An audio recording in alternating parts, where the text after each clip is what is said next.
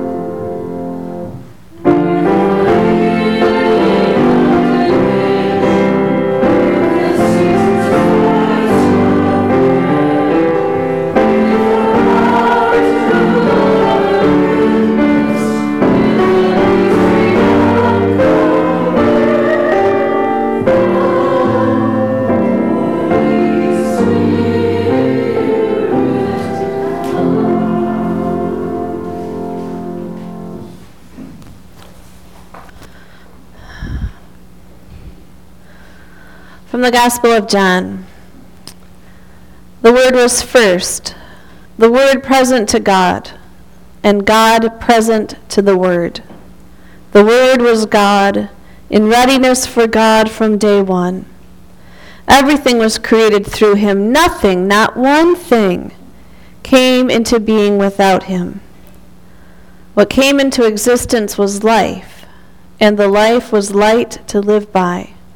The life light blazed out of the darkness, and the darkness couldn't put it out.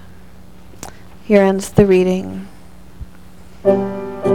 From Philippians Think of yourselves the way Christ Jesus thought of himself. He had equal status with God, but didn't think so much of himself that he had to cling to the advantages of that status no matter what. Not at all. When the time came, he set aside the privileges of deity and took on the status of a slave. He became human.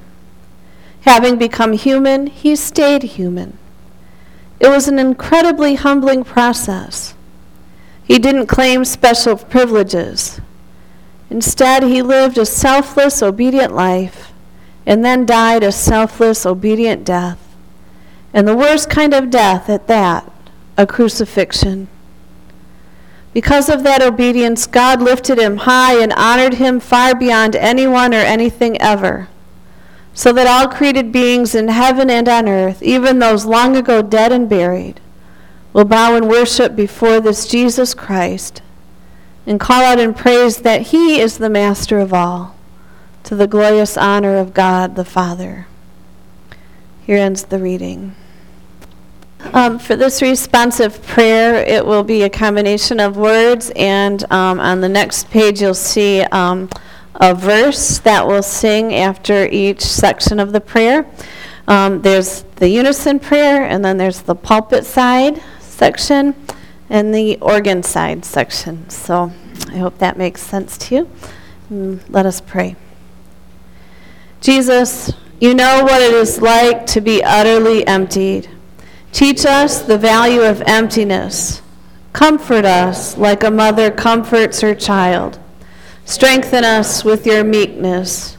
Tame us with your peace. Capture us with your hope. Let us recognize your steadfast presence with us. And may that calm our fears when we are empty and afraid. May we be open to the work of the Holy Spirit, able to listen, cooperate, and grow into your likeness. Lord Jesus Christ, we pray to you because you were tempted like us in all things, yet did not submit. You have promised to come to the help of those who in every age are put to the test. Because we are not exempt from the subtle attraction of what is wrong and what is evil, we pray to you. Holy Spirit, come to us. Holy Spirit, come to us. We call you to where in our lives we exploit our abilities purely for personal gain, and let the human gifts, which were meant to illuminate the world, light up no more than our own vanity. Holy Spirit, come to us. Holy Spirit, come to us. We call you to where in our lives we have made a show of our religion and made faith a means of attracting people to us at the cost of distracting from you.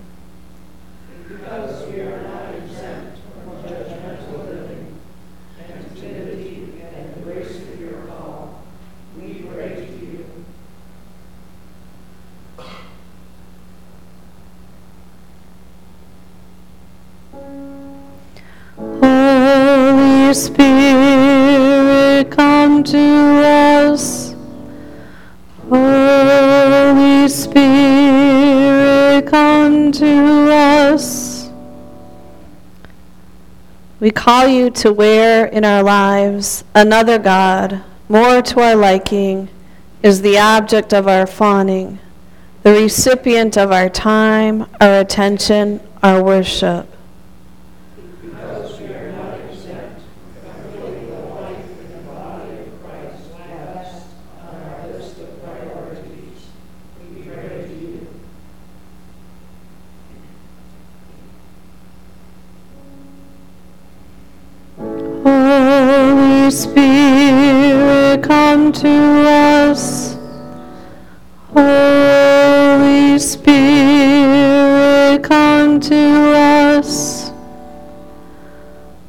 Is in these places in our lives that we threaten to desert you, terrified of what your emptiness calls us to face. You are the one who has chosen us and who, in the wilderness, at the temple, on the mountaintop, on the cross, showed us and the powers and principalities that there is a third way.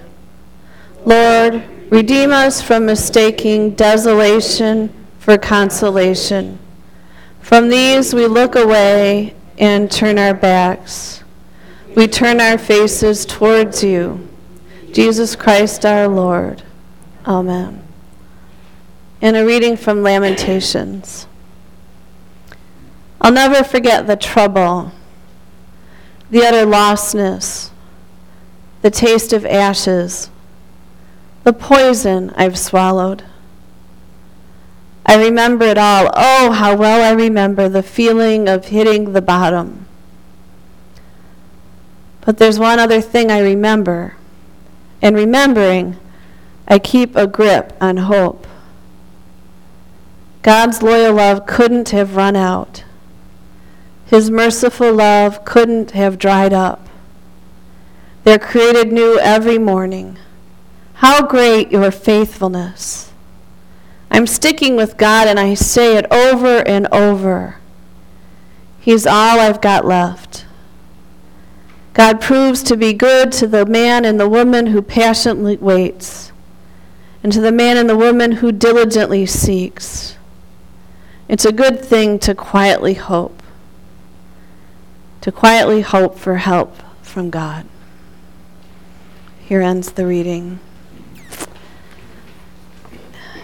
In thinking about what to say tonight or what to do, I thought, well, I could preach, but that didn't sound very attractive. That's not what you're here for. You've heard enough sermons. And so we're going to hear from three voices from the war and their experience. So I welcome you forward. This is a reading from a U.S. soldier. When I traveled outside the prison walls on convoys, terror would surge through my heart. I was not afraid of being killed. For if you live by the sword, by the sword you shall die. If I died with a loaded rifle, I could not be angry with God. The terror that filled me was the possibility of one of becoming one who kills. Once while driving outside, I pointed my rifle, as I always did, outside the window of our armored Humvee. Through the sights of my rifle, I saw the faces of three young shepherd boys, probably about eight years old. I realized in that moment I just pointed my loaded weapon at three eight year old boys. How was I, an ambassador of the love of Jesus Christ, supposed to recall that day? How can I talk of the freedom of Christ while playing the role of a captor? How can I talk of faith when I only move from place to place by means of guns pointed in all directions, even at eight year old shepherd boys? This is a reading from an Iraqi diary. Another piece of particularly bad news. Several students riding a bus to school were assassinated. Nobody knows why, it isn't clear. Heading off for their year, year-end examinations. Having stayed up the night before to study in the heat. When they left their houses, they were probably only worried about whether they'd pass or fail. Their parents sending them off with words of encouragement and prayer. Now they'll never come home. This is a reading from a young woman in Baghdad in March of 2006. There were dozens of people standing around in a bleak group. Their expressions varied grief, horror, resignation. It's a very specific look, one you will find only outside the Baghdad morgue. It's a look that tells you they are walking into the morgue, where the bodies lay in rows, and that they pray they do not find what they are looking for. One frenzied woman in a black abaya was struggling to make her way inside. Two relatives holding her back. See that woman? They found her son, someone said. The woman continued to struggle, her legs buckling under her. Her wails filled the afternoon.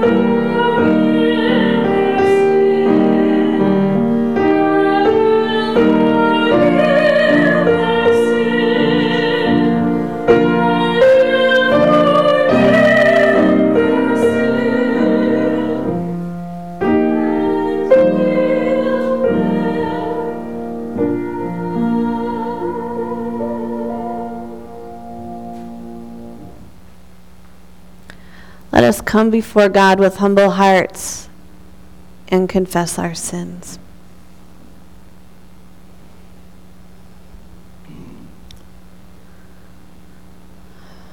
God in heaven, for turning from the kingdom of God to this world for reality, for turning from the suffering of service to aggression for protection, for turning from the peace of forgiveness to violence for justice, for turning from the hope of resurrection to fear for security, for turning from the assurance to providence to war for effectiveness, for turning from the comfort of simplicity to money for well being, for turning from the lordship of Christ to government for leadership.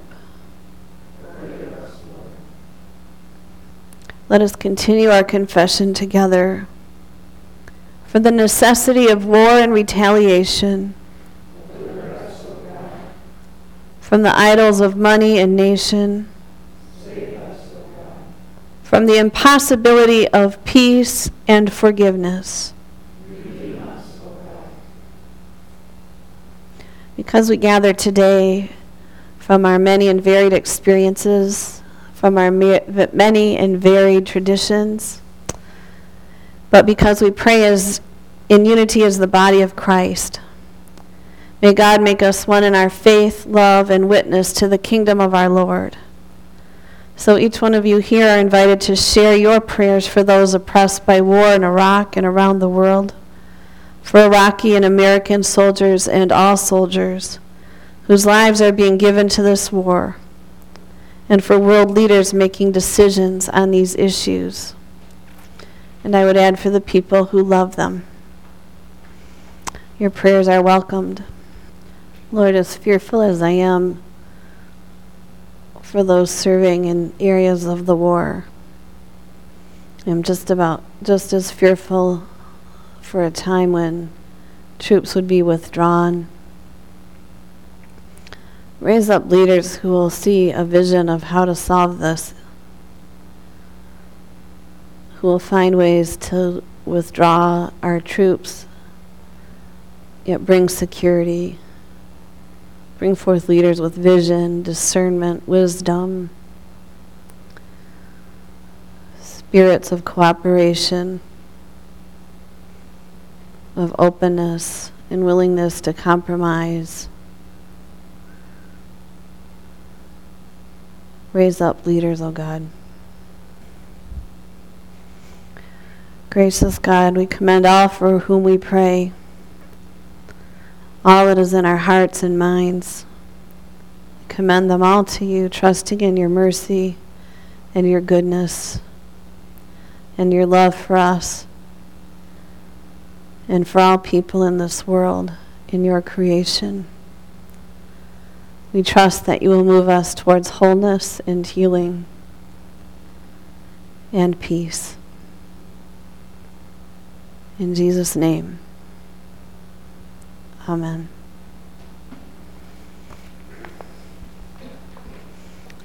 If you'll notice the next song, um, this is written by John Bell. If you're familiar with him, he's from the Iona community. Writes some lovely um, hymnody and liturgical music, one of my favorites. And um, he actually wrote this, if you'll notice, in 1997 and revised it in 2002.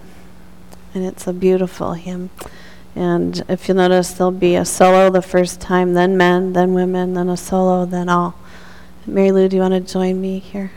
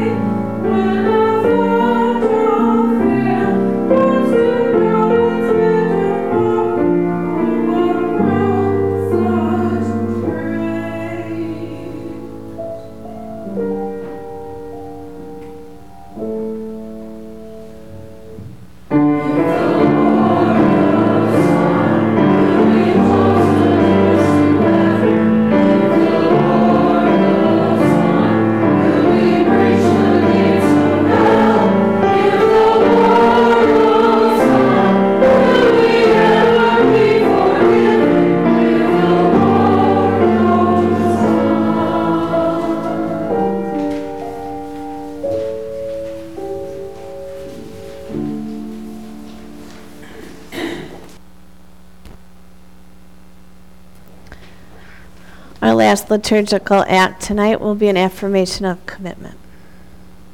Let us pray.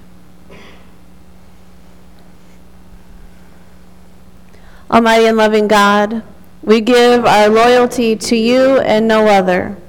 As your church, we will peacefully resist the violent world as it is, wisely discern your peaceful kingdom within it, and eagerly act toward its fulfillment in the new heaven and earth that is to come. Let us affirm together we are the people of God our Father. With the compassion of God, we will hear the cries of our neighborhood and world. With the patience of God, we will not rush to war and violence. With the justice of God, we will bless the just and the unjust.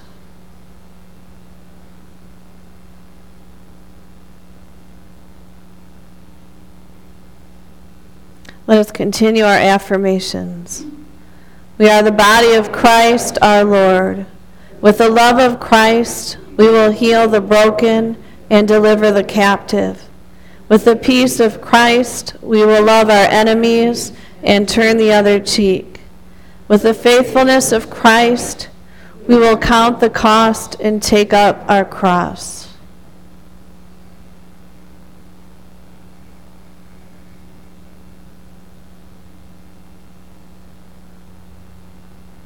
Let us finish our affirmations.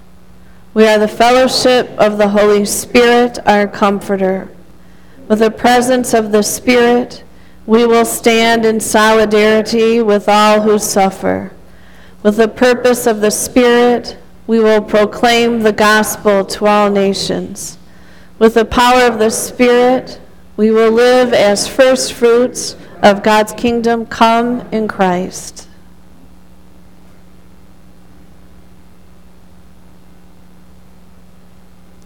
Let us pray. Creating and redeeming God, we are your people, your body, and your fellowship on earth. By your presence and power, may we be faithful to our calling to the kingdom, hopeful in our vision of its fulfillment, and loving in our action toward that end. Through Jesus Christ our Lord, who lives and reigns with you in the Holy Spirit, one God and one Lord, now and forever. Amen.